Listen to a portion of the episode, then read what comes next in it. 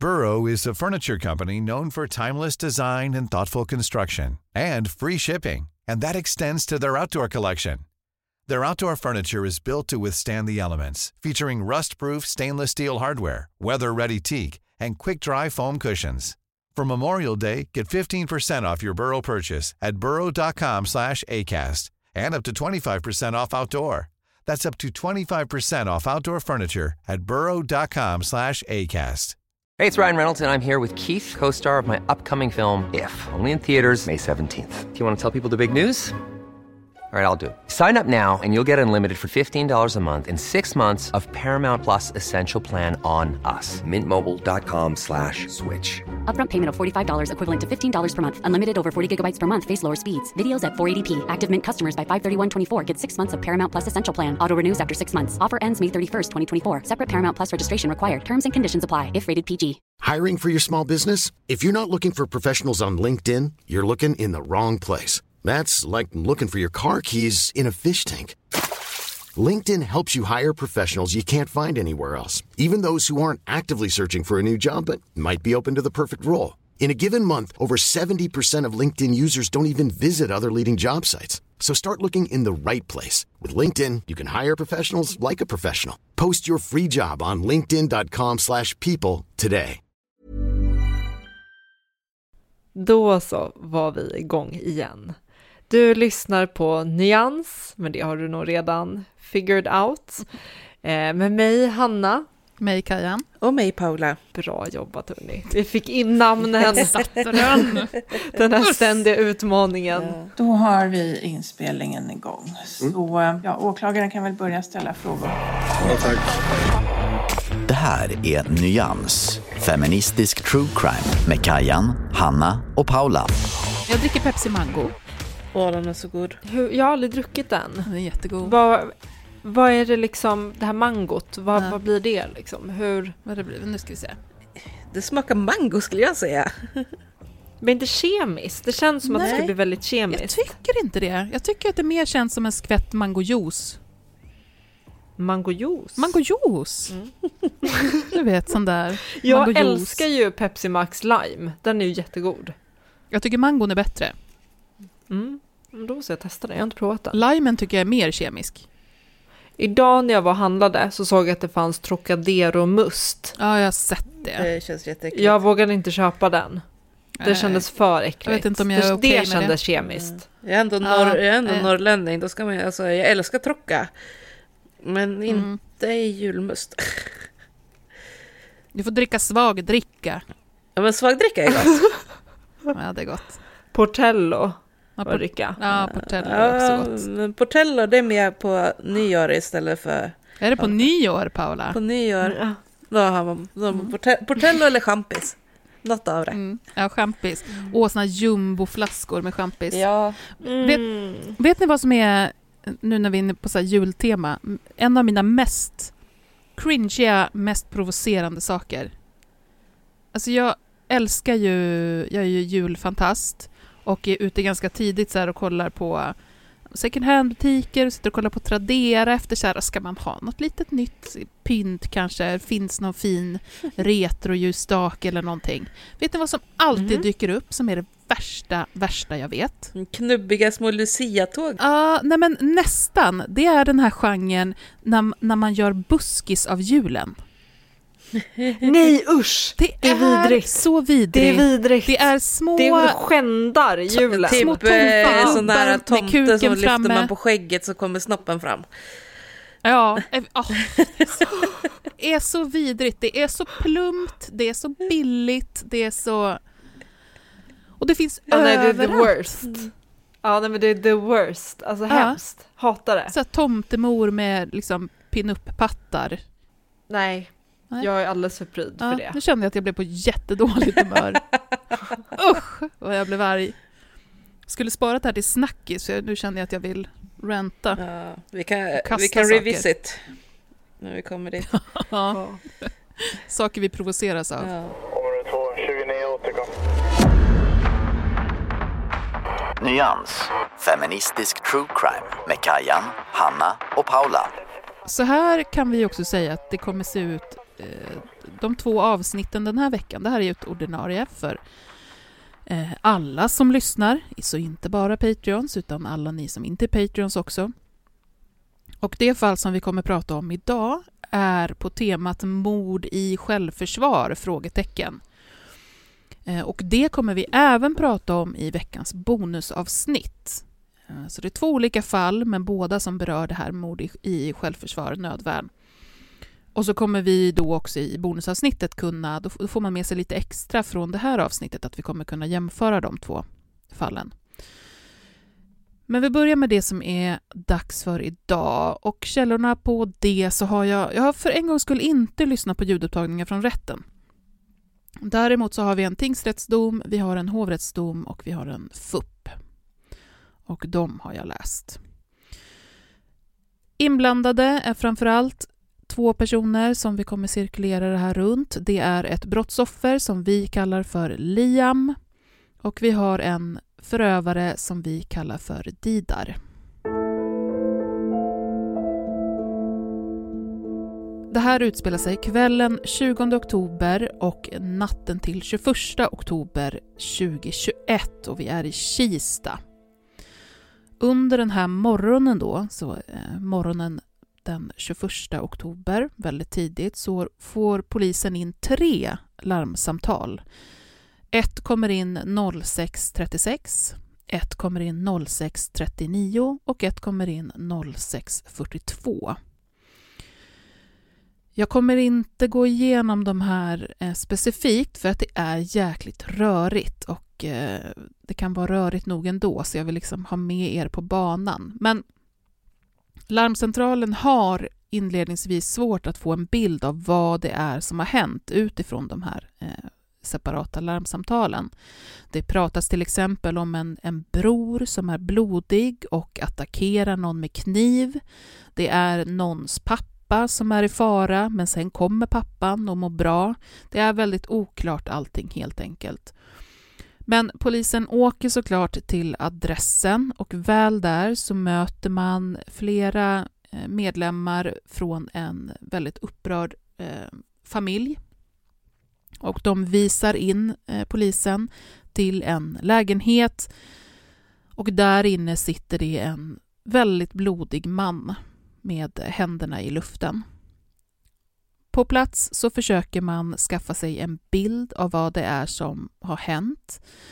Men alla verkar ha lite olika saker att berätta, så det är, till och med nu är det svårt att få grepp om vem det är som har gjort någonting, vem det är som är utsatt för någonting. Men det är i alla fall den blodige mannens familj som har larmat och som nu är upprörda och vill att polisen griper honom. De säger att han och en bror då till honom kom hem till familjen och att den blodige mannen pratade skrämmande och betedde sig skrämmande. Han pratade om att någon dog eller höll på att dö eller skulle dö. Han var väldigt agiterad och han hade också en stor blodig kniv med sig.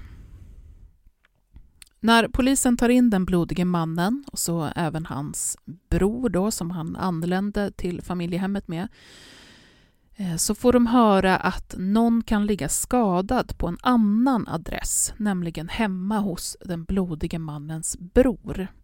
Och den blodige mannen, det är alltså han som vi kallar för Didar. Polisen åker till den andra adressen och redan när man kommer in i trapphuset så kan man se stora avtryck av utsmetat blod på vägg. Man ser också droppspår av blod på golvet. Och när man kommer in i den väldigt, det är en liten lägenhet, en etta, så är det i princip blod överallt. Det är avsatt blod, det är runnet blod, det är blodstänk över stora delar av väggarna. Och på golvet framför soffan så ligger en avliden man i en stor blodpöl. Vi hoppar tillbaka. Och det här är ett lite rörigt förlopp, så jag, kom, det, jag kommer vara ganska snackig i den här genomgången för att ta er igenom det. Och en hel del är lämnat därhän för att det rör bara till det. Det tog en bra stund för mig att komma förbi eh, de sakerna som jag helt enkelt fastnade på och trodde att de hade större relevans än vad de hade. Så att jag har eh, helt enkelt lämnat vissa saker som jag inte tar med. Men det som händer då är att vi har den här brodern till Didar.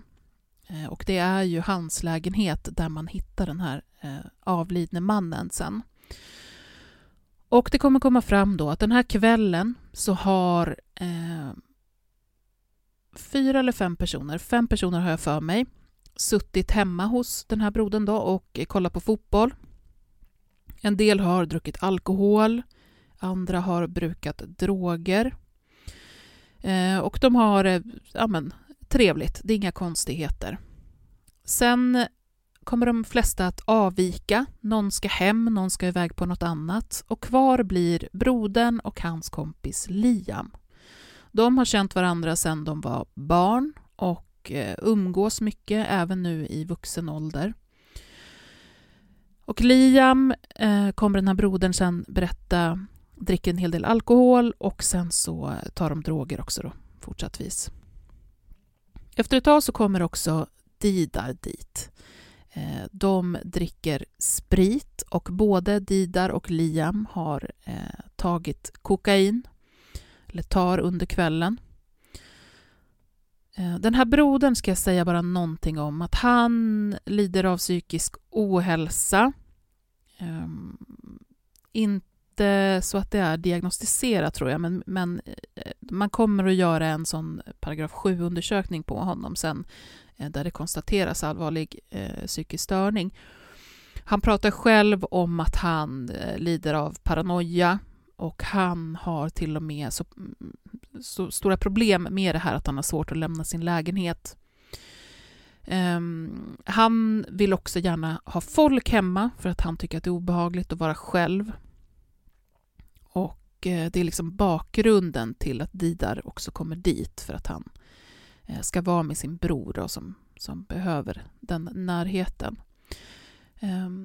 Den här broderns lägenhet är rätt så stökig, det är inrökt och det här bidrar till att Didar och Liam går ut då och då, för, dels för att ta lite luft men också för att röka. De går och tar ut pengar och, och gör lite ärenden och så. Det fortsätter de göra under, under natten. Eh, Didars bror kommer även att prata om att Liam är iväg och skaffar mer droger vid något tillfälle.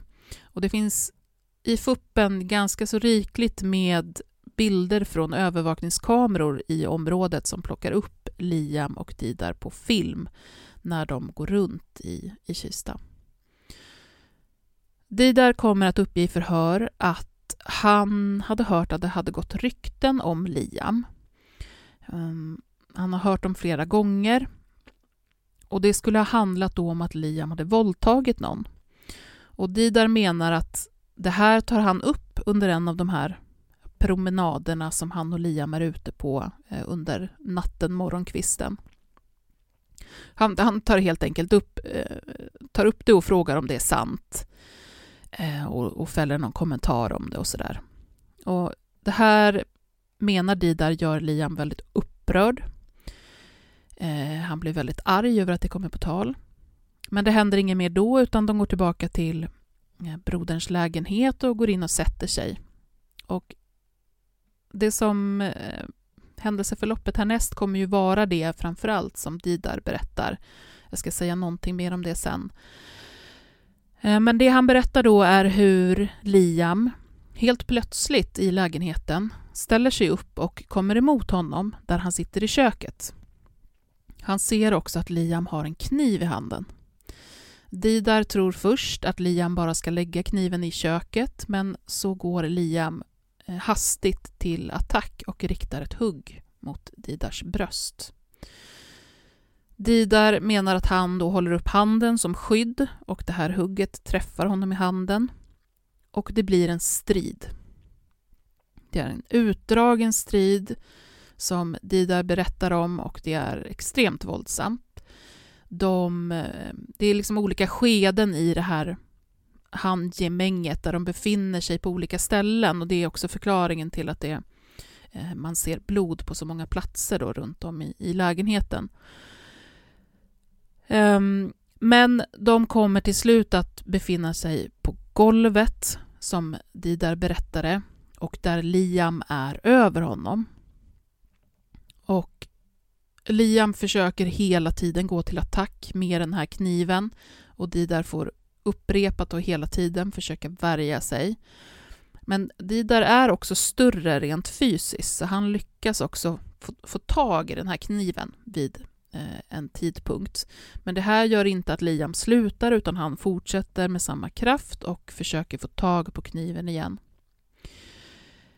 Eh, Didar berättar hur han, medan han har kniven och håller den i handen, puttar och liksom trycker för att få bort Liam. Och han berättar också hur han hade fullständig panik, att han slogs för sitt liv. Han kommer att erkänna att han med avsikt en gång hugger Liam i ryggen.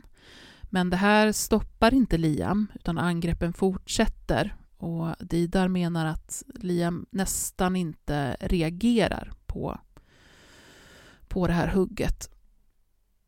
Didar berättar också att Liam skriker olika saker om hur han eh, ska döda Didar, ehm, och mycket då som spåras till det här samtalet om det här våldtäktsryktet.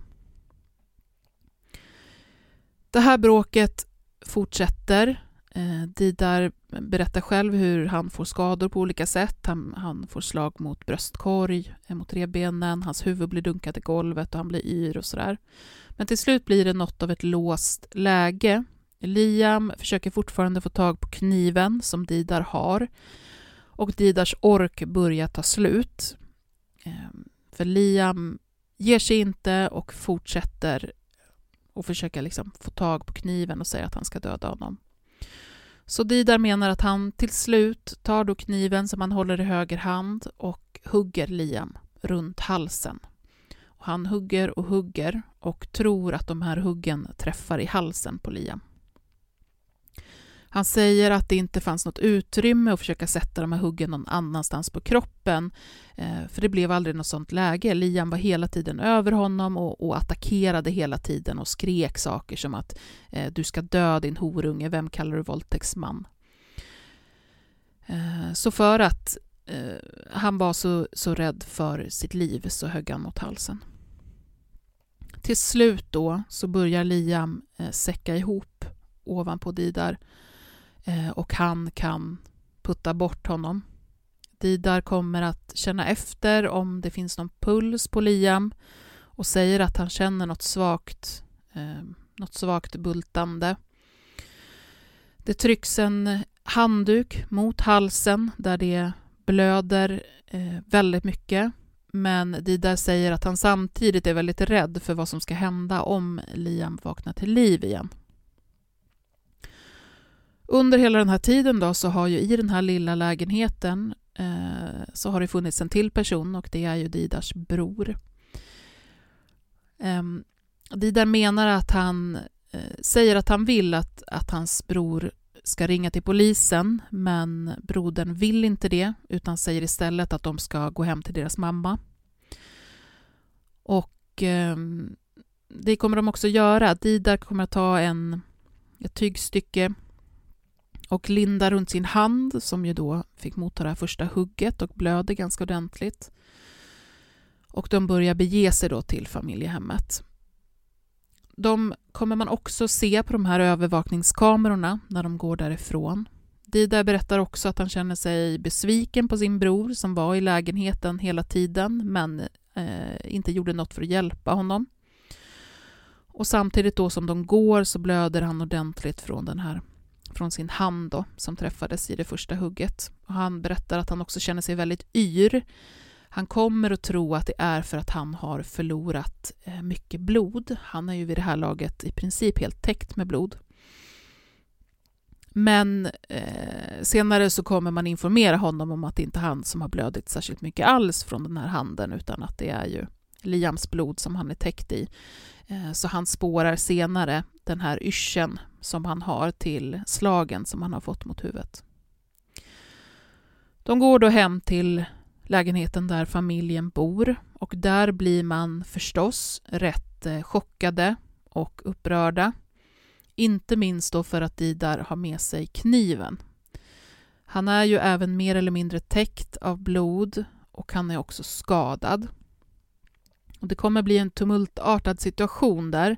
Han säger själv att han agerade på ett sätt som gjorde familjen rädd. Och det är framförallt ett syskon som blir upprört, eh, arg på honom. Eh, och det blir stökigt de två emellan. De har också haft konflikter tidigare. Mammans man, som också bor i den här lägenheten, tycker att det är så pass hotfullt att han försöker barrikadera ett rum med möbler och sen hoppar han ut genom ett fönster.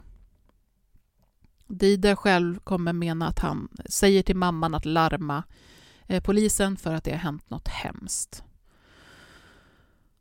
Och det är då de här larmsamtalen rings alltså. Så kommer polisen och Didar blir gripen.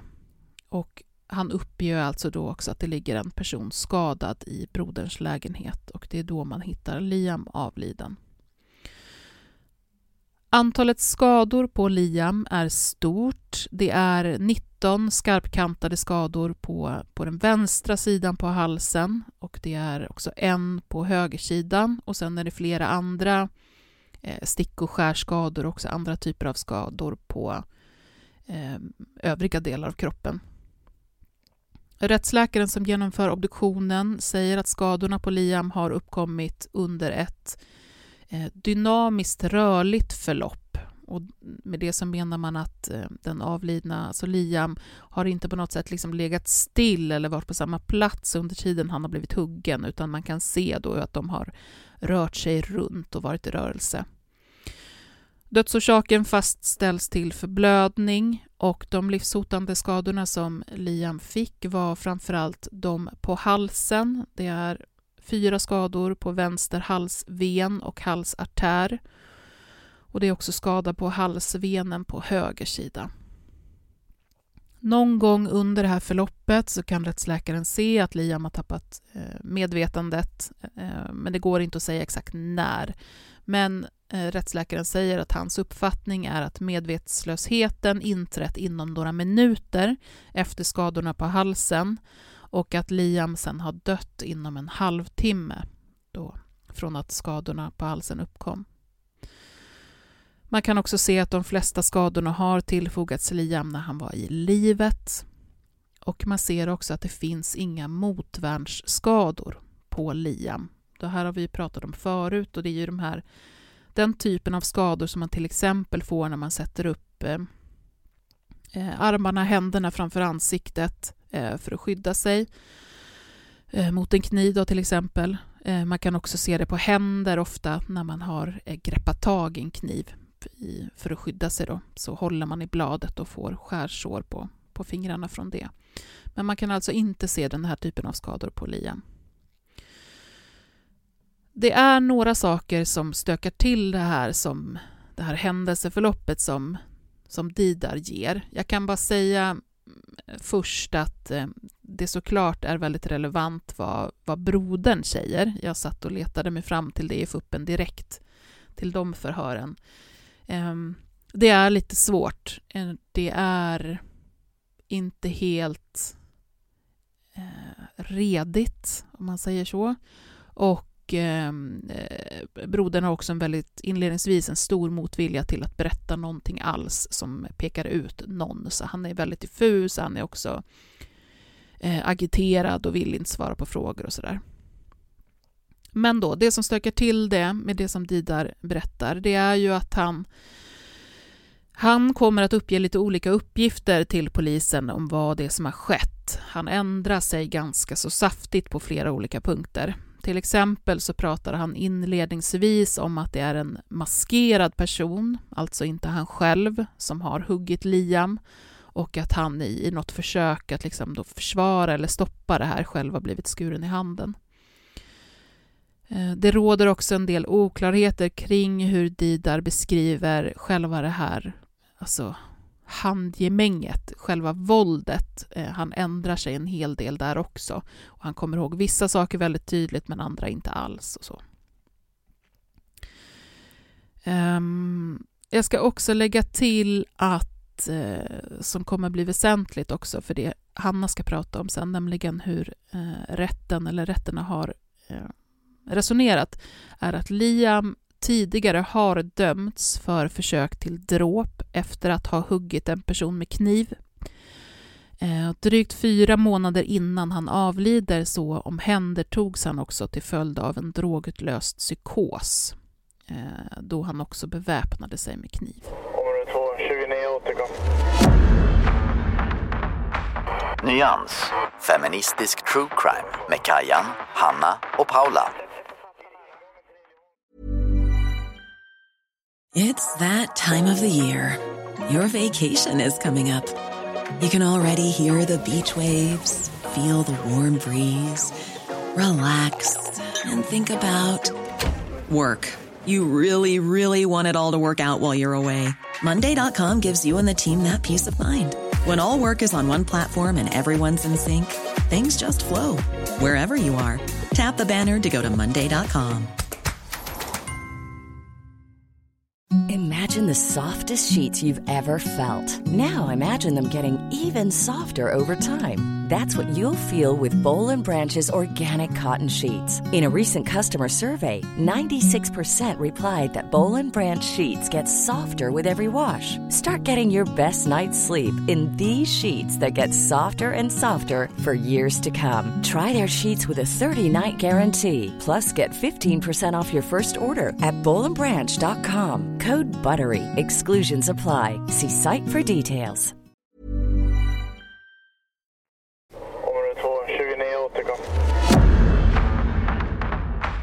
Nyans, feministisk true crime med Kajan, Hanna och Paula. I det här, det jag ska gå igenom nu, domarna, för det, vi kommer ha en tingsrättsdom och sen en hovrättsdom. Och det är viktigt att komma ihåg just det här med att det är åklagaren som har att bevisa. Så att det är det hela tiden tingsrätten tittar på, vad är bevisat. Um, och det kommer bli lite speciellt med det här med bevisbördan just när det kommer till ett sånt här fall där den tilltalade Didar menar på att han agerar till självförsvar. Men vi kommer in på det. Hur som helst, Didar åtalas för mord i tingsrätten. Han åtalas också för ett fall av ringa narkotikabrott, vilket han erkänner och döms för. Men jag kommer inte gå in på det eller lägga mer fokus på det. Och det här, eh, när det kommer till mordet så nekar han till brott. Men han erkänner att han brukat våld med kniv gentemot Liam. Han menar dock att han inte haft uppsåt att döda och att det därför inte är brottsligt. Eh, och det är ju det här nödvärn eh, som han, han menar på att han har agerat i nödvärn i första hand. Och i andra hand så menar han att han har agerat enligt reglerna med nödvärnsexcess. Och det här med nödvärnsexcess är... Eh, alltså man får inte...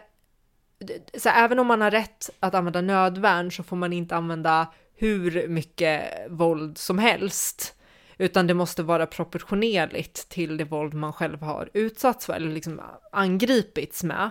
Men det finns i, i praxis har det utvecklats någonting som, som man brukar prata om, att om man svårligen har kunnat besinna sig så finns det ett visst utrymme för att använda mer våld än vad som är acceptabelt under vissa förhållanden, då man säger att ah, okej, okay, även om det här var too much så kan det kan vara saker som att man blir väldigt väldigt rädd och att man inte hinner tänka och sånt där. Eh, hur som helst, det, i det här van, fallet så har vi den vanliga bevisningen, det är så här teknisk bevisning, det finns förhör med poliserna som var där och grep Didar, eh, förhör med vänner och ja, det som brukar finnas med. Det som tingsrätten, alltså den största delen av den här domen skulle jag säga, är just bedömningen av, inte vad som har hänt utan just hur man ska se på den här nödvärnssituationen. Och eh, tingsrätten börjar med att bedöma Didars trovärdighet, och som Kajan precis var, var inne på så finns det en hel del som talar emot honom och hans trovärdighet. Och det är ju då framförallt det här med att han håller på att ändra sin story hela tiden. Och när han blir konfronterad med nya uppgifter så ändrar han på det. När det kommer till själva händelseförloppet så säger tingsrätten så här. Vad sedan gäller händelseförloppet har Didar lämnat detal- detaljerade och levande beskrivningar så vitt avser vissa delar. Vad sedan gäller själva händelseförloppet har Didar lämnat detaljerade och levande beskrivningar så vitt avser vissa delar. Vad gäller vissa avgörande moment, exempelvis hur det närmare gick till när Liam tillfogades de flesta av de skador han sedan avled av, har han alltså då eh, Didar däremot eh, förklarat sig inte minnas dessa lika väl. Detta påverkar tilltron till hans uppgifter. Här bör dock samtidigt betonas att det rimlig, rimligen måste ha varit fråga om ett mycket uppjagat och kaotisk situation för de inblandade, och det framstår inte som orimligt att en person inte kan återge en sådan situation i varje detalj. Så tingsrätten väger ganska mycket så för och emot, och det här är ett exempel på det. Att dels så har man då att så här, ja, det är lite, det är lite suspekt att du minns vissa delar, men när de delarna vi verkligen behöver att du minns, de, de minns du inte. Men då, å andra sidan så var det ju kaos. Eh, sen så en till grej som talar emot Didars story är att tingsrätten noterar att det är väldigt stor skillnad i själva skadebilden. Eh, Didar har en, fick ju en skada på handen, men det är, det är, det är en sån enorm skillnad då mellan det våld som sen tillfogades Liam. Och sen så eh, mot, ja, framförallt det här med storyändringarna, så, så säger tingsrätten så här, som är liksom en sammanfattning. Det finns mot denna bakgrund starka skäl att ifrågasätta Didars trovärdighet. Samtidigt som de felaktigheter, oklarheter och frågetecken som konstaterats ovan inte är av sådan karaktär att det kan tas till intäkt från, för att frånkänna hans uppgifter relevans. Tillförlitligheten i Didars olika uppgifter har sannolikt även påverkats av att han vid tillfället hade såväl kokain som alkohol i blodet. Detta förhållande kan dock inte utan vidare anses ta tas till hans nackdel. Eh, så det är lite besvärligt för rätten hur de ska hantera eh, det här, det, det liksom han berättar. Och man kommer nog, man kommer fram till att även om, alltså man kan inte lämna det han säger helt utan avseende, utan man måste ta det i beaktande. Det är tillräckligt konkret liksom för det. Eller det är inte så osannolikt eller out there att man kan bara stryka det liksom. Tingsrätten lyfter också det här med varför Liam överhuvudtaget angrep Didar. Och då tar de upp det som Kajan också precis sa här om att... Eh, eller jag kan säga att vad tingsrätten skriver. De skriver, enligt tingsrätten visar underlaget att Liam alltså kan ha varit psykiskt instabil och våldsbenägen. Eh, inbegripet med användning av kniv. Så det är det de menar då, det läggs fram som att det är det som är förklaringen. Alltså det krävs ingen vidare förklaring än så. För att när man, utan det så kan man ju ställa sig lite frågande så här, vad är det som säger att, så här, att, att det var han som angrep först och inte tvärtom. Men det blir lite som tingsrättens en förklaring här, att, att det finns... Eh, eller så här, han behöver inte haft ett motiv, Liam behöver inte haft ett motiv mot den här bakgrunden. Och det är det man menar. Eh, och innan man går in på själva ansvarsfrihetsgrunderna, det vill säga självförsvaret och nödvärnet, så måste man först, eller rätten måste först konstatera huruvida ett brott överhuvudtaget har skett. Och för att någonting ska vara brottsligt så vet ni att det måste finnas uppsåt. Så att innan man ens går in på nödvärn och sånt där så, så måste man konstatera huruvida det finns ett uppsåt eller inte. Och här så menar tingsrätten att det rör sig om ett uppsåtligt agerande från Didars håll. Och de menar att det handlar om, som jag förstår det, ett likgiltighetsuppsåt. Och här utgår man egentligen bara från att ett så här stort antal hugg. Alltså li, eh, Didar måste ha insett att det, det finns en stor chans att personen som utsätts för det kommer dö. Och det har inte fått honom att avstå från att göra det. Så bara genom det så konstaterar man att det finns ett uppsåt. Så då, då har vi konstaterat att det är ett brott som har begåtts. För, för även om man frias på grund av nödvärn så är det ju fortfarande ett, ett, brotts, ett brottsligt handlande liksom, som sen ursäktas. Det är det som är själva upplägget, det juridiska upplägget. Eh, och då blir då nästa fråga huruvida eh, det rör sig om ett nödvärn. Och här kan man börja med att konstatera att det är åklagaren som har bevisbördan för att bevisa att det inte är en nödvärnssituation. Så att här är det liksom reversed från hur vi tänker det. Det, det även om det är den tilltalade som påstår någonting så, så blir det nu, eller reversed blir det ju inte, men ni fattar vad jag menar. Och om det här beviskravet så säger tingsrätten så här. Beviskravet i en sån här situation är dock något lägre än vad som vanligtvis gäller i brottmål. Vad som krävs av åklagaren är att han förebringar så mycket bevisning att invändningen framstår som obefogad. Så att åklagaren måste inte bevisa bort, att det måste inte vara ställt bortom rimligt tvivel att det inte är en nödvändig situation, utan det måste bara vara tillräckligt mycket för att det ska framstå som att det är en o- obefogat att säga att det här är nödvärn.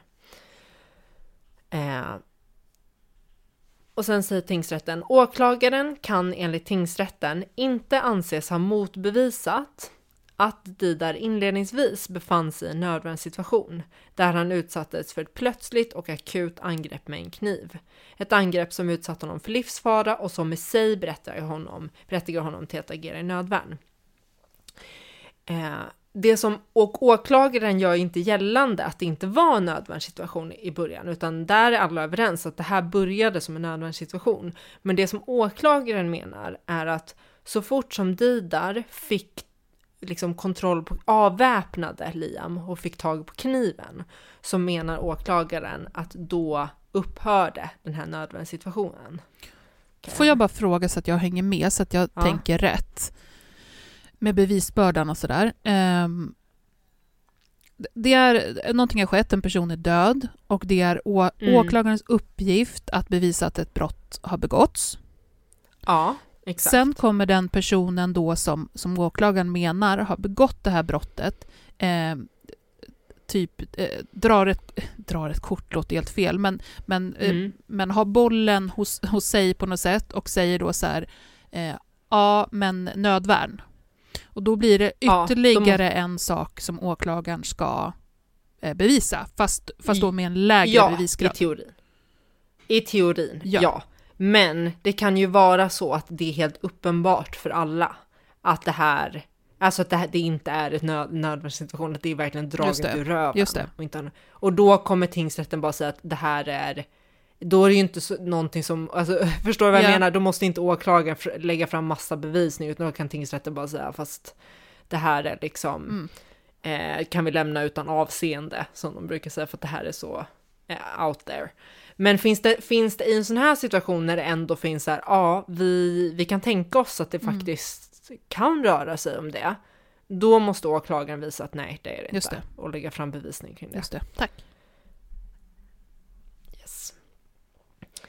Eh, som sagt, de är alla överens om att det började som en nödvärnssituation, men åklagaren menade att så fort Liam fick ta på kniven och avväpnade, nej, så fort Didar fick ta på kniven och avväpnade Liam, så upphörde nödvärnssituationen och då hade han inte rätt att hugga eh, Liam. Och om det så säger tingsrätten så här, att Didar vid något eller några tillfällen fick kontroll över kniven står också klart eftersom att det visat att han riktade medvetna hugg mot Liam ett antal gånger. Därutöver saknas dock förutsättningar för att avgöra om Didar haft kontroll över kniven på ett sätt som också gav honom möjlighet att styra situationen eller annars gav honom handlingsalternativ eller tid att överväga sådana alternativ. Att Liam förlorade kontrollen över kniven till Didar innebär därför inte att nödvärnssituationen upphörde vid samma tillfälle. Didar har beskrivit hur Liam vid tillfället agerade maniskt och aggressivt och att denna gjorde vad som helst för att få tag på kniven, samt att det våldsamma angreppet fortgick utan något som helst uppehåll. Så tingsrätten menar alltså att det här nödvärnssituationen fortgår trots att det är Didar nu som håller i kniven. Och det här är också delvis för att det är lite alltså det är oklart liksom det exakta händelseförloppet i det här tumultet är inte klarlagt. Vi vet att eh, Liam har, fått, att, har dött av ett stort antal hugg, men vi vet inte exakt när de, liksom vilka positioner eh, Didar och Liam hade gentemot varandra när de här huggen utdelades eh, och exakt hur det har gått till. Och det gör också, det, liksom, det, det blir svårare då att bedöma exakt när gick kontrollen, när i kontrollen över situationen över till Didar från Liam. Och det är relevant för att kunna säga när det är nödvärn och inte nödvärn. Men hur som helst, tingsrätten har ju konstaterat att Didar hade rätt att bruka våld. Och då är ju då frågan om, liksom fråga nummer två blir ju då hur mycket våld hade han rätt att bruka? Och det är nu vi kommer in på det här nödvärnsexcess, för att man kan, om man brukar för mycket så kan det ändå inte anses försvarbart. Eh, och då säger tingsrätten, för att Didar ska gå fri från ansvar krävs därmed inte att det våld som utv- för utövades varit nödvändigt, men det får inte stå i klart disproportion till vad som krävs för att avvärja, an- eh, avvärja angreppet. Det får alltså inte föreligga ett uppenbart missförhållande mellan nödvärnshandlingen och den skada som hotar genom, ögbegreppet, äh, genom angreppet. Och det här har man kommit fram till, alltså Högsta domstolen som har sagt det här i, ja, i, i praxis, liksom i rättsfall, prejudikat. För att dödligt våld inte ska anses vara uppenbart oförsvarligt ställs också höga krav på att det inte får ha funnits något alternativt handlingssätt för att avverk- avvärja angreppet. Så att man, man ska liksom välja det som är... Man, man får liksom inte ha ihjäl någon om man till exempel enkelt hade kunnat fly från platsen. Egentligen. Eh, men och, när det kommer till det här så säger egentligen tingsrätten summa summarum av vad de säger kring det är att eftersom att Didar har utsatts för ett dödligt, alltså ett, ett angrepp som varit av liksom väldigt allvarlig art, dödligt, det kunde ha liksom haft en dödlig utgång, så har han också haft rätt att använda den typen av våld tillbaka. Eh, och de säger att det är inte utrett hur lång tid händelseförloppet varat. Inte heller i det avseendet finns utredning som talar emot Didars redogörelse. Enligt tingsrätten kan det inte anses utrett att Didar haft utrymme att kunna agera på det sätt som skulle ha krävts för att avvärja angreppet med mindre ingripande våld. Det framstår för övrigt som oklart för tingsrätten vad sådant mer kontrollerat våld skulle bestå i. I enlighet med vad som framgått ovan är det inte visat att Liam vid något tillfälle under händelseförloppet var så pass påverkad av de skador han redan åsamkats att angreppet var neutraliserats. Det går alltså inte att dra slutsatsen att det har varit möjligt att avvärja vidare angrepp med mindre ingripande våld. Så det är eh, tingsrättens slutsats. Sen så lyfter de även fram, även fast inte helt nödvändigt, men de säger ändå att även om de hade kommit fram till att, eh, de, de kom ju fram till att det inte var nödvärnsexcess eh, och kan frias därmed på den grunden. Men att, de säger också att han, hade det varit nödvärnsexcess så hade han ändå blivit friad på grund av att han svårligen kunnat besinna sig. Att det var en sån extrem situation. Så att han, han frias. Och sen så, just det här överklagas också till hovrätten. Och hovrätten fastställer tingsrättens dom och håller med dem eh, rakt igenom.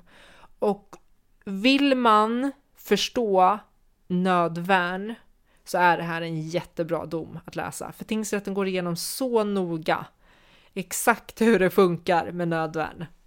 Så det kan jag rekommendera. Jag har en fråga till dig, Hanna. Mm. Det här är så himla intressant.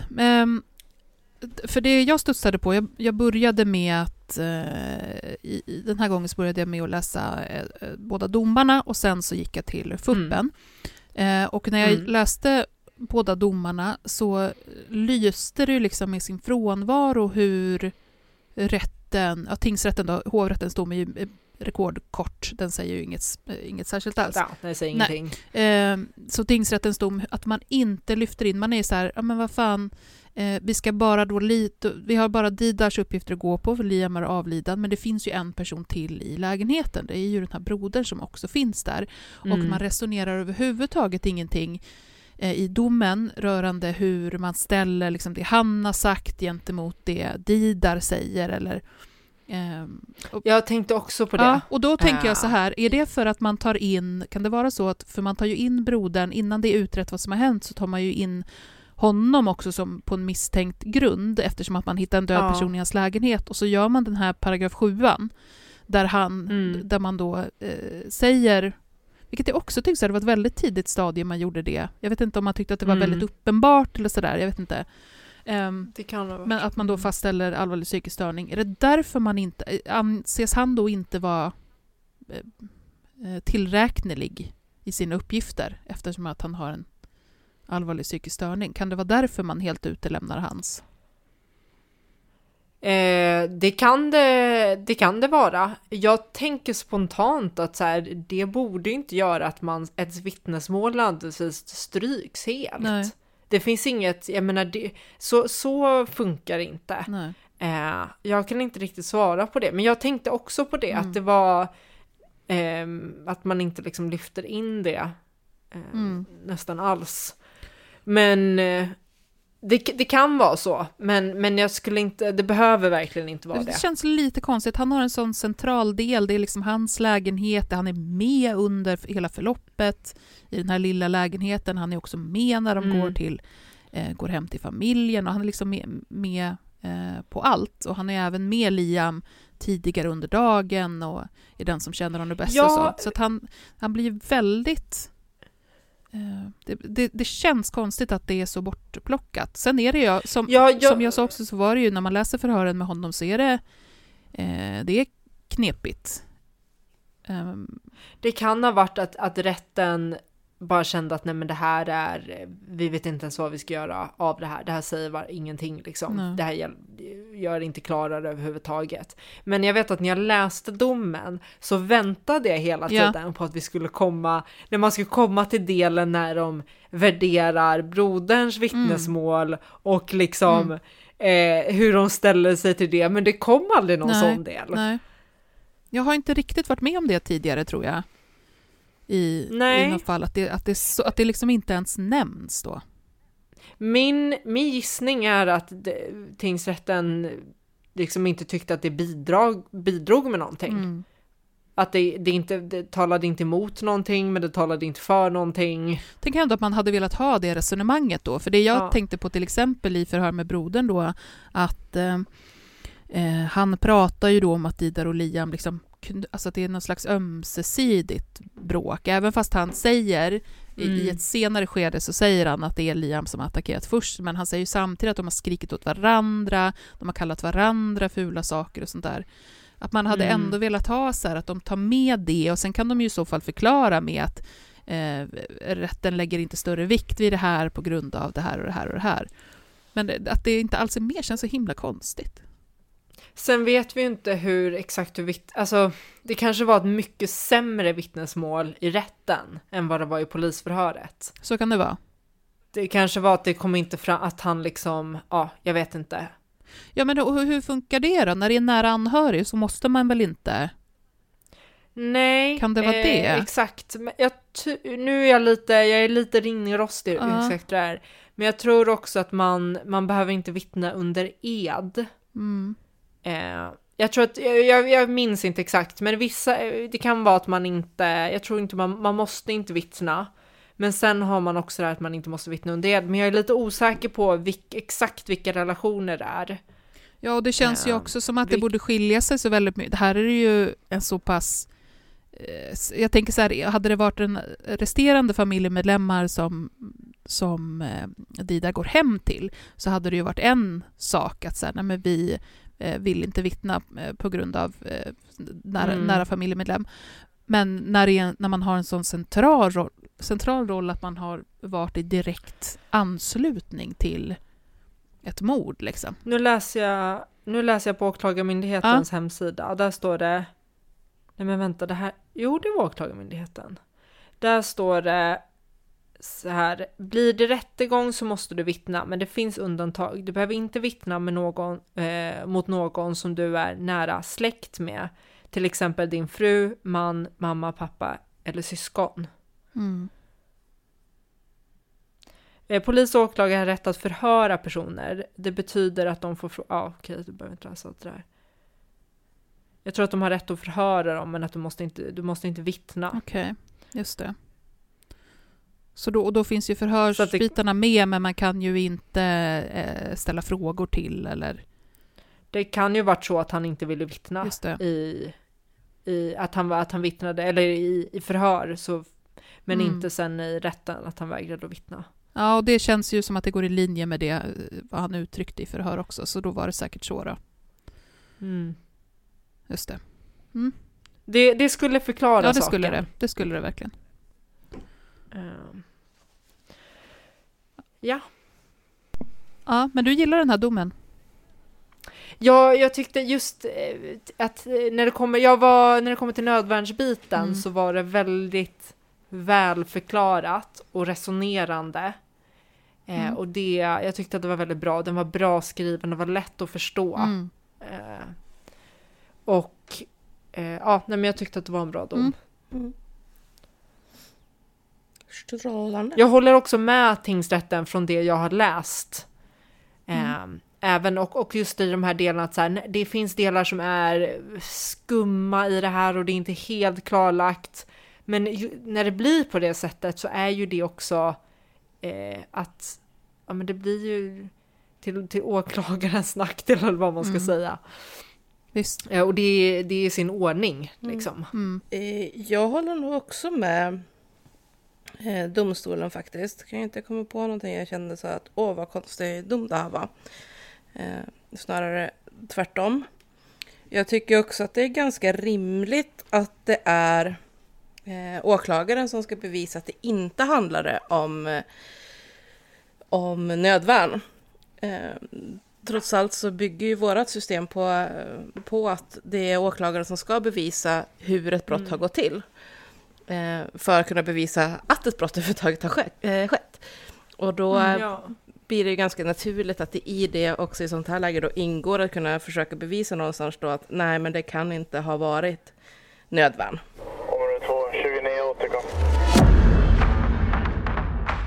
Nyans, feministisk true crime med Kajan, Hanna och Paula. Gränserna för, för nödvärn. Eh, för det känns som att... Alltså vi i Sverige sticker ut lite grann. Det är inte så här superovanligt, men det är ändå lite ovanligt att vi har det här... Eh, att vårt rättssystem liksom bygger lite på det här att du är aldrig fri från ansvar för det du gör.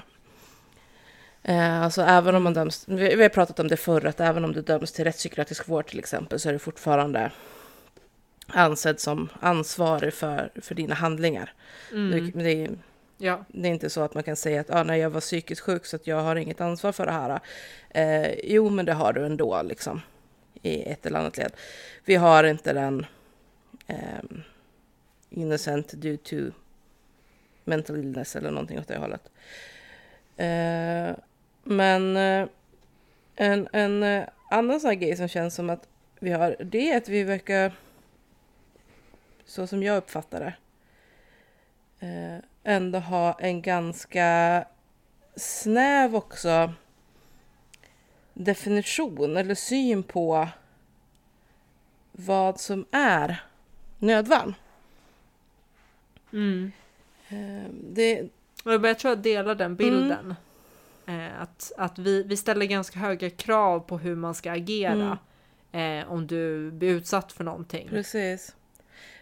Det, det är bara när det är... Alltså, eh, till exempel om det går för lång tid från att du blir utsatt för någonting och att du agerar så är det ju inte nödvändigt och mm. sånt där. Nej, exakt. För vi hade ju det i Grindr-mordet till exempel. så försökte ju han hävda nödvärn att eh, offret eh, försökte våldta honom.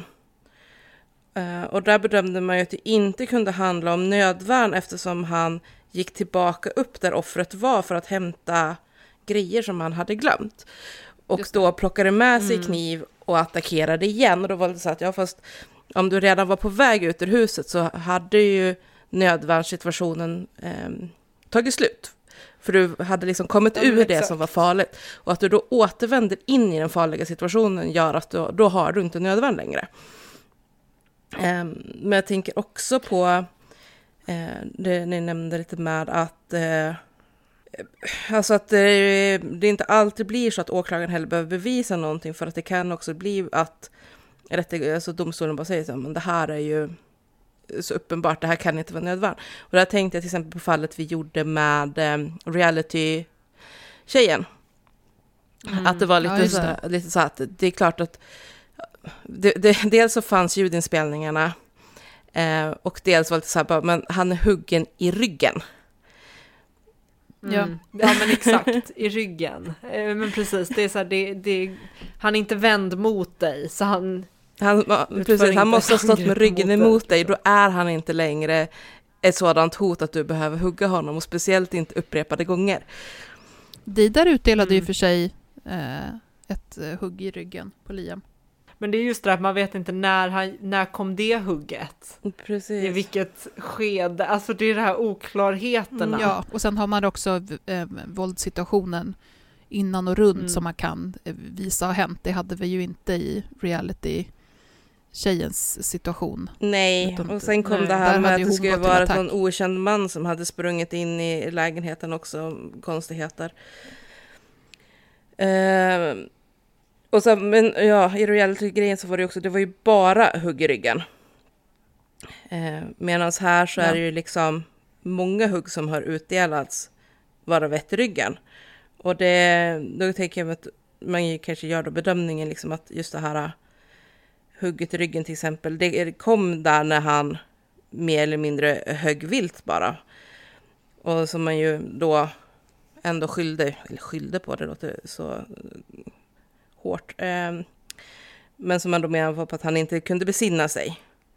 Att han var i så stressad situation mm. att han liksom ja slutade tänka och bara matade. Alltså en till sak som jag tänker som är så här, ja.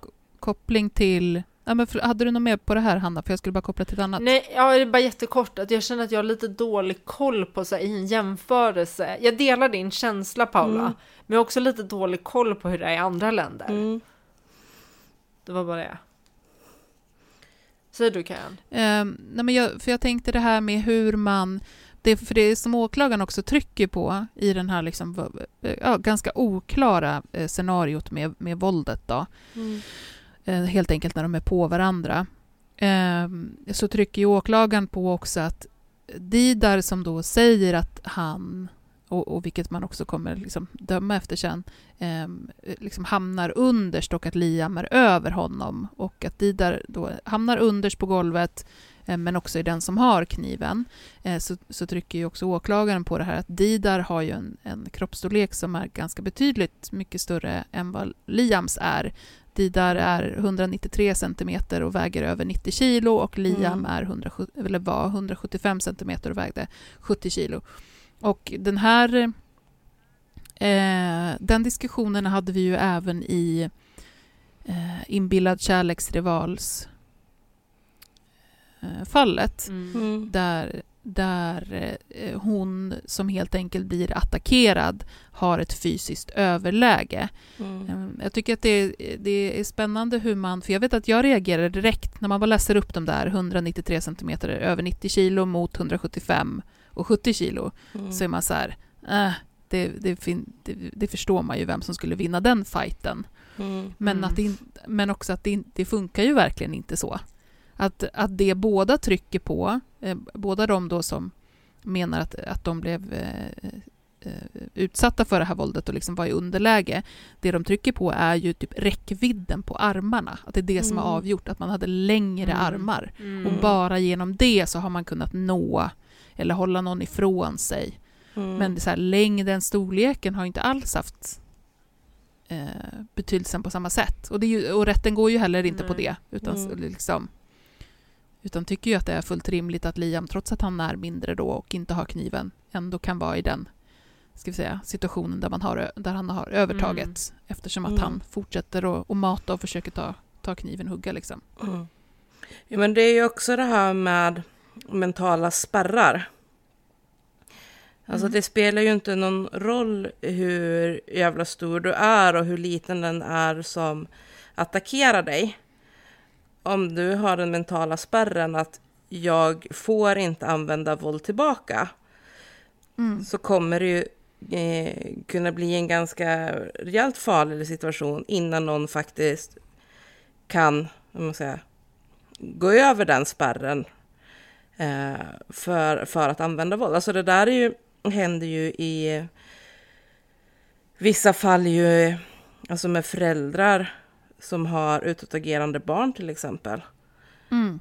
Att eh, det är ju ingen som skulle liksom börja ifrågasätta en förälder eh, varför den inte använder mer våld mot sitt barn. Det Nej. Tycker man ju ganska självklart att det gör man inte. Eh, och då är oavsett liksom om barnet är större eller mindre än en själv. Mm. Så är det så att du, du slår inte ditt barn. Eh, och det mm. finns ju situationer där det blir fallet för föräldrarna på grund av eh, barnets mående och barnets eh, svårigheter med, med känsloreglering. Ja, och också hur, hur attack är, jag tänker så här, jag, jag är mm. ett åttiotvå och väger, väger duktigt över hundra kilo. Eh, om Hanna får en psykos mm. och, och är övertygad om att jag... Oj, nu fick jag en ledsen min. och, men Hanna, om du får, om du får en psykos mm. så är du övertygad om att jag, du måste ha ihjäl mig för att annars kommer jorden gå under. Alltså, mm. jag kommer ju inte... Det är inte som att jag... Så här, ja, men bara för att jag är, är väldigt mycket större... Mm. så kommer jag lätt kunna avvärja dig. Så fun- det funkar ju inte så. Mm, alltså den, den frenesin och den uh, maniska attacken liksom bakom säg en uh, uh, drogutlöst psykos är, går, mm. det går ju liksom inte att, det går inte att omsätta uh, på det sättet. Och bara i det då Nej. Så har man ju så himla olika uh, förutsättningar i i vilket våld man har. Sen är det också som mm. de här personerna hade ju, båda var ju höga på, på, kokain, mm. på kokain liksom och mm. eh, på alkohol också. Men vilket ju också gör det här med att Liam inte reagerar på hugg och skador. Alltså han, han stoppas inte. Mm. Eh, för, och bara kör på. Vilket ger liksom mm. ytterligare växel på det hela. Så mm. det, det, för mig blev det en så här nyttig läxa med att så här, jo visst, olika eh, fysiska förutsättningar i, ska vi säga, där man tar bort alla andra faktorer. Men hur mycket spelar det roll egentligen? Inte, inte massor, inte allt i alla fall. Nej. Mm. Nej. Nej, verkligen. Alltså det finns ju fall, tänker jag, där, där poliser ju har rapporterat när de har... Eh, ingripit mot, no- mot någon i en svår psykos som har blivit väldigt våldsam. Eh, där, där det har varit just det här obehaget utav, och då är ändå de i tryggheten av att de är beväpnade med eh, mm. våldsmonopol, eh, men där det ändå har varit det här obehaget och att det varit så eh, mentalt tufft att, att möta någon som inte reagerar inte reagerar på tårgasen, knappt reagerar på elchockspistolen eller liknande. Eh, och där verkligen börjar bli den här känslan av att nej, men vi kommer ju behöva skjuta den här personen för att den ska sluta mm. attackera alla runt omkring sig. Vems, vilket hedersmord var det? Var det Fadimes? För där är ju när man när man skjuter någon i benet först. Mm. Eh, jag blandar ihop det. Jag minns inte exakt vem det var, men där är det i alla fall att den, man ska försöka stoppa den här liksom, våldsverkaren, och som bara är superaggressiv, går emot polisen, liksom, har vapen, jättehotfull. Man skjuter mm. i benet och det händer ingenting. Mm. Mm. Händer ingenting. Alltså det är så sjukt läskigt. Det är så otroligt obehagligt. Men det visar ju också liksom vilka, ska vi säga, andra faktorer och andra krafter som är mm. i spel. Precis. Ja. Ja, men det är ju det när någon blir tillräckligt, liksom, adrenalinet pumpar. Alla känslor försvinner. Nej, usch. Jag blir nästan så här frysen bara att tänka på det. Mm. Och det, åh gud, kommer ni ihåg den här zombiedrogen? Jag vet inte varför jag kommer att tänka på det nu. Ja, ja just det. För det var ju också sådär... Eh, de, det var ju framförallt i U S A och där vet du, de sköt ihjäl flera personer, alltså en, två, tre personer som hade tagit den där drogen just för att ingenting funkade. Nej. De fick ju bara för sig att de skulle gå till attack och sen slutade de inte, oavsett vad, vad polisen försökte göra så bara fortsatte de att gå till attack. Det var ju en man som satt och åt på sitt offers ansikte ja. medan han levde. Ja. Alltså, nej, alltså, det är ju därför den kallades för zombiedrog, för att de blev som ja. zombier. Alltså de attackerade folk och det var någon som attackerade djur också. Men alltså det, det var så här helt sjuka grejer verkligen. Ja. För att, eh, ja. Och då var det också så att de, de tappade ju all verklighetsförankring och kände liksom ingenting.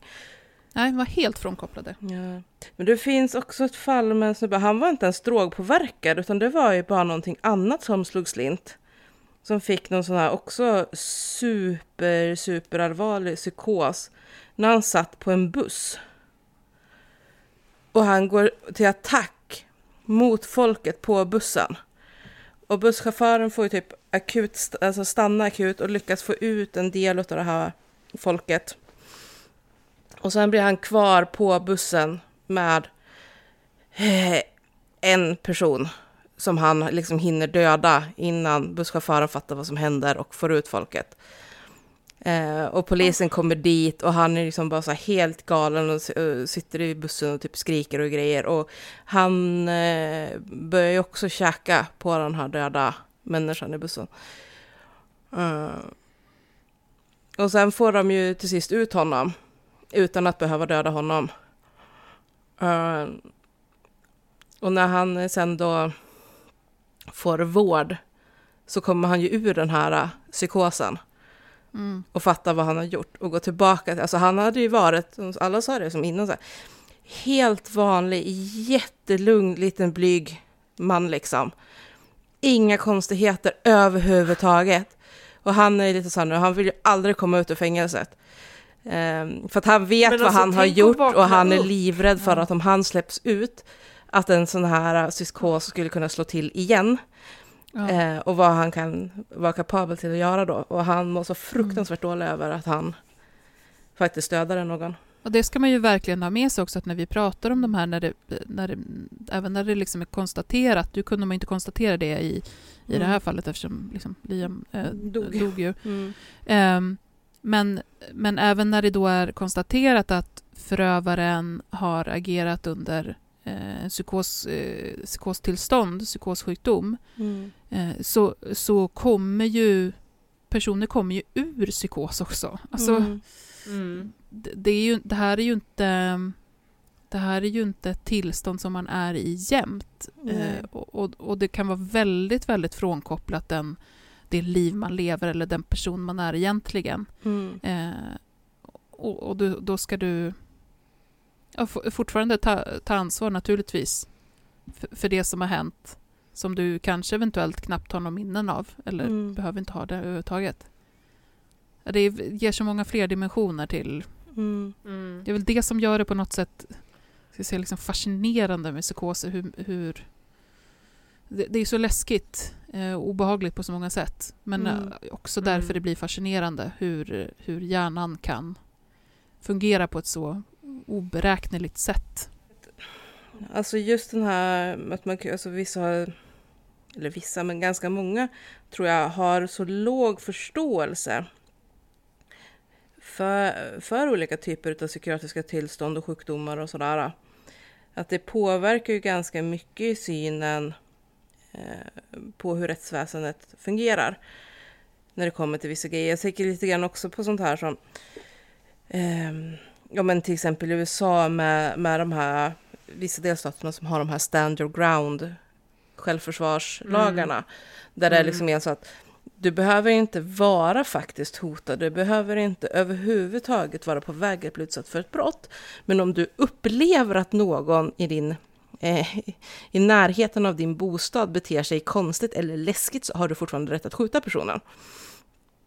Alltså den här grejen är ju så bizarr. Ja. Alltså där där det är verkligen, det finns, nej men det går liksom inte att, det är noll rimlighet, ja, noll i det verkligen. Där. Och eh, man har ju sett med just de här lagarna att de slår ju oproportionerligt hårt mot eh, svarta och mot personer med då någon form av psykiatriskt sjukdomstillstånd eh, ja. som på grund av det beter sig udda. För att det tycker folk är, är konstigt och obehagligt, och så tar man till våld. Och då kan jag ju känna någonstans att jag är jävligt glad över att vi har ganska eh, återhållsamma lagar kring eh, självförsvar. Och att det inte går mm. att liksom claima det hur som helst. Mm. För att eh, nej. Ja, nej, jag det räcker vill... inte med att säga att du känner dig hotad. Nej, precis. Nej. Du ska det kunna inte. Bevisa hur och varför mm. och om det var rimligt. Mm. Område två, tjugonio återkom. Nyans, feministisk true crime med Kajan, Hanna och Paula. Jag vet vad vi ska ha för snackis. Jag, yeah. ska jag ska precis nu är det snackis. Nu är det snackis. Ja. Jag skrev ju i snackiskanalen vad vi skulle ha för snackis. Ja. Jag vet, det är därför jag vet. Ja, men jag tänkte om han råkade missa. Jag kände så att... nej, nej, jag såg det. Det är därför jag är taggad. Ja, men vad bra. Eh, jo, snackis. Idag, när vi sitter och spelar in det här, så kommer ju Kalibers nya eh, avsnitt. Det avsnittet heter då Den hypade fetmamedicinen och läkarnas pengar. Vi har ju lyft, eh, framförallt på Instagram, eh, på, våra, på våra egna konton flera gånger, det här med de nya fetmamedicinerna. Och eh, en del fuffens som pågår eh, kring, kring hur de säljs in. Och det har varit liksom i, i flera lager på det här egentligen.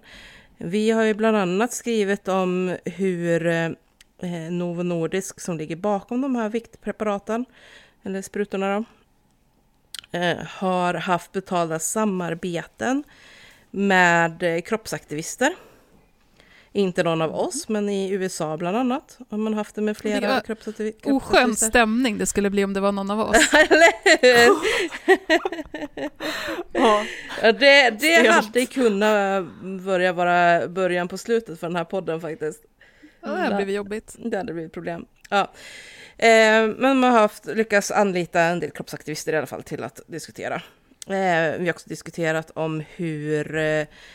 Hobbs som ska, vara, som ska föreställa patientföreningen för tjocka eh, också har haft betala samarbetet med Novo Nordisk och är del i nu då här att sprida det här narrativet av att eh, har du ett visst B M I så är du per automatik kroniskt sjuk.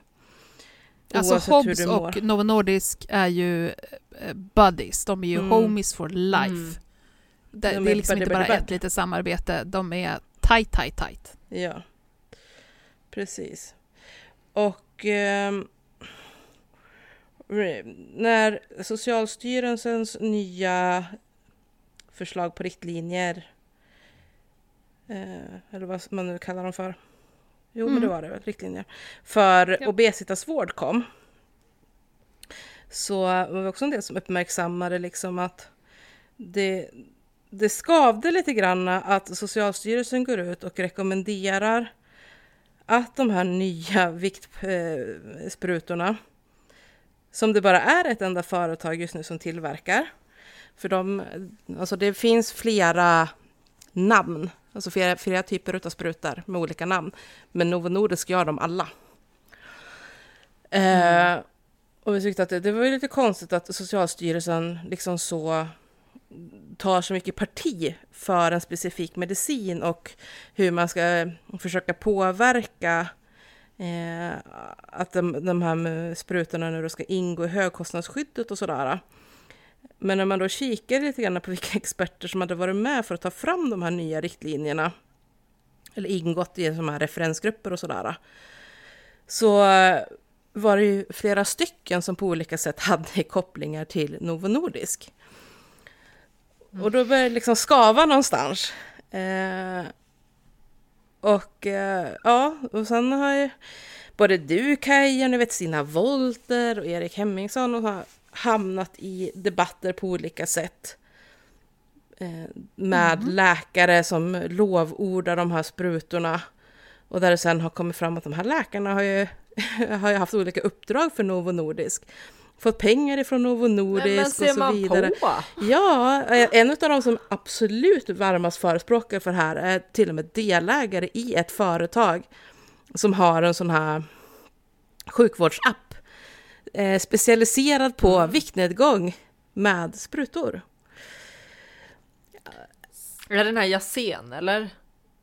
Uh, det kan det vara. Jag, jag kommer inte ihåg faktiskt vilket av mm. de här är. Nej. Jag tror att det finns en två, tre stycken fler sådana företag nu. Jag kommer inte ihåg vilket mm. av dem det är. Men där det verkligen är så att man bara, ja, ja. Och, så, um, och det är surprise, ju någonting surprise. Som inte talas så mycket om. Och det är det som Kaliber också har kikat på nu. Att man har ju konstaterat att det uh, av de, att de fyra mest anlitade läkarna när det kommer till att intervjuas i olika artiklar om Ozempic framförallt då. Så har samtliga blivit avlönade av Novo Nordisk i, i närtid. Varav en, den som hade fått mest hade ju fått över åttahundratusen i olika arvoden från Novo Nordisk. Ja. Ja, det är pengar. Det är pengar. Och, och vi kan ju också mm. säga att det liksom, ska vi säga, den här granskningen handlar ju egentligen om två saker. Dels om man, om man tycker att det här är rimligt mm. att eh, vårdpersonal som också behandlar eh, patienter, möter patienter, utbildar annan vårdpersonal och så vidare har den här typen av samarbeten med mm. läkemedelsföretag som tjänar enorma, enorma summor pengar eh, mm. på... på de här preparaten, om man tycker att det är rimligt eller inte, och det för ju Kaliber en diskussion kring. Man har en jätteintressant diskussion kring, eh, rörande kring ifall det här är eh, grundlagsbrott. Grundlags, ö, grundlagsbrott, grundlagsöverträdelse, vilket jag tycker att han som pratar om det gör ett jävligt bra case kring mm. att det skulle vara det. Eh, så det är liksom mm. den ena biten. Den andra biten rör den här skyldigheten för de här experterna då, läkarna, de hänvisar ju till att de följer de regler som finns mm. och de regler som, som läkarna går under, där, där står det att man får ha den här typen av samarbeten, men det finns också lite förbehåll, och då gäller det ju till exempel att man ska vara väldigt transparent med och själv föra på tal och lyfta fram och informera mm. om att man sitter på de här dubbla stolarna när det är relevant, när man pratar om någonting som rör det här. Och, och det, det här är ju den andra delen av liksom, ska jag säga, kritiken som vi också har lyft. Mm. Att när de här personerna sitter i tv-sofforna, blir intervjuade i, i ja, P ett, eh, skrivs om i D N och Svenskan, så, så nämns inte det mm. överhuvudtaget. Mm. Och, så, och då kan man vara så här, och vems ansvar är det och vem som, är det som har felat och sådär. För, för någonting är ju uppenbarligen fel. Läkarna själva ja, tycker ju inte att de har gjort någonting fel. Mm. Antingen säger man att man har informerat trots att journalisterna i fråga som har eh, ja, jobbat med dem för det säger att de inte hade hört någonting. Eh, eller så, så hänvisar man till att det här är inte någonting som är dolt på något sätt. Det redovisas från läkemedelsföretaget varje år. Jag har inte försökt dölja det. Eh, jag tror inte att det här påverkar förtroendet för, för mig eller för vården i stort. Så det, det här ska inte vara någon stor grej. Mm. Oh.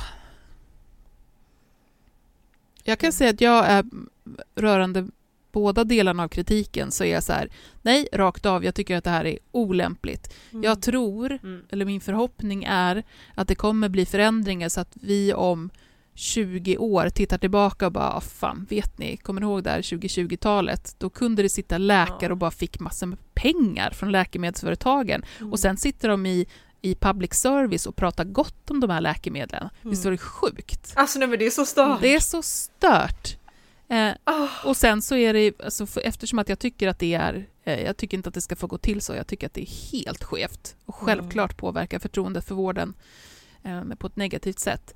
Sen tycker jag också att man, de enskilda personerna som motar de här pengarna har ju absolut inte gjort det de är skyldiga till eh, i förhållande till transparens. Alltså transparens handlar ju inte om att, eh, att du liksom bara inte ska försöka mörka någonting. Mm. Det handlar ju om att du, du måste ju aktivt lyfta fram det. Och det gör, gör de ju inte. Ja, nej. Nej. Precis. Jag tyckte också att de gjorde det bra. Jag kommer inte ihåg vem det var, om det var som... Som, jag tror att det var han som också pratade om det här med eh, grundlagen, som ju ämnade att, liksom, att en fara med den här grejen är ju att när läkare gör på det här sättet, har de här kopplingarna eh, och det är förr eller senare det kommer ut, för det gör det ju, det kommer man ju liksom inte ifrån, mm.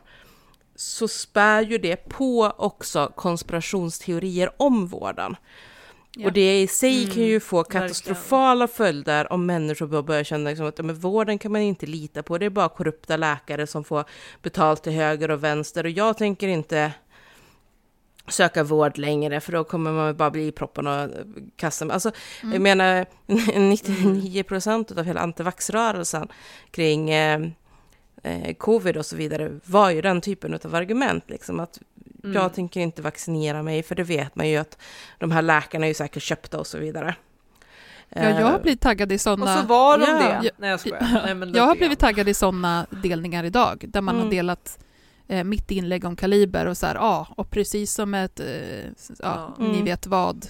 Mm. Det är det här vi har sagt hela tiden. Mm. Fuck Big Pharma. Precis. Så jag tänkte på det, det var ju någon gubbe som blev intervjuad. Uh, och som säger, när man får frågan då liksom hur det påverkar hans förtroende för vården, uh, svara ja. in, inget speciellt.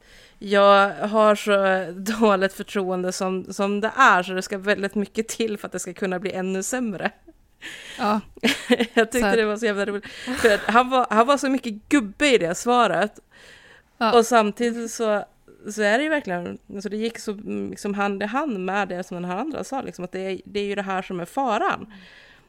Så de som redan har ett lågt förtroende för sjukvården och är väldigt skeptiska och lite konspiration, konspirator, konspiratoriskt lagda, de får ju mm. vatten på sin kvarn nu. De, de får ju bevis som mm. de kan lägga fram och titta här. här. Här är ju läkare som får betalt. Varför skulle de inte få betalt för att lura på oss, jag vet inte, mammografi som ger oss bröstcancer, så att vi måste mm. ha en massa jättedyr cancervård, eller vad det nu kan vara. Liksom. Nej, men man fattar ju det. Det är klart mm. att det blir så. Och mitt förtroende för vården är ganska så eh, kast på många, på många delar också. Men, och det gör ju också att jag kanske inte blir lika, alltså jag menar, det här har ju vi vetat om, som sagt, och vi har lyft det här och kritiserat det väldigt mycket och tycker att det är åt helvete, men nästan det jag har provocerat, provocerats mest av är att jag har tyckt att det varit så åt helvete, och sen har jo, svenska journalister som jag håller på något sätt i ett mycket högre anseende mm. eh, liksom valt att inte göra någonting med det. Alltså mm. det här har ju varit, till och med jag har suttit i i förhandsintervjuer med eh, med P ett, med ja, olika, ja, jag behöver inte nämna dem, men olika stora public service eh, kanaler och andra tidningar och sånt också, mm. och, och aktivt lyft in det här att det, jag tycker att det här är ett problem, att mm. jag ska prata mot mm. den här personen, eller att den här personen eh, får det här utrymmet i den här artikeln, om det inte samtidigt nämns att den här personen får ju betalt av läkemedlet läkemedelsföretaget för läkemedlet som vi pratar om. Eh, jag, har, jag har sagt det innan någonting har tryckts eller publicerats, och så ändå har det inte kommit med. Jag tycker mm. att det är ett så grovt det är ett så grovt fel som man gör, där jag också känner att ja, jag tycker att Kaliber har gjort ett toppenjobb med det här, men det har också varit väldigt tyst. Eh, mm. Nu har det för sig, det här kom idag så jag hoppas väl att det hinner snappas upp, men jag vet inte om det är att man är, är självkritisk eller tycker att det här var väl lite pinsamt eller att man liksom helt enkelt inte hade koll på, på att det här är någonting som man måste lyfta. Vilket, det är pinsamt. Det är väldigt pinsamt.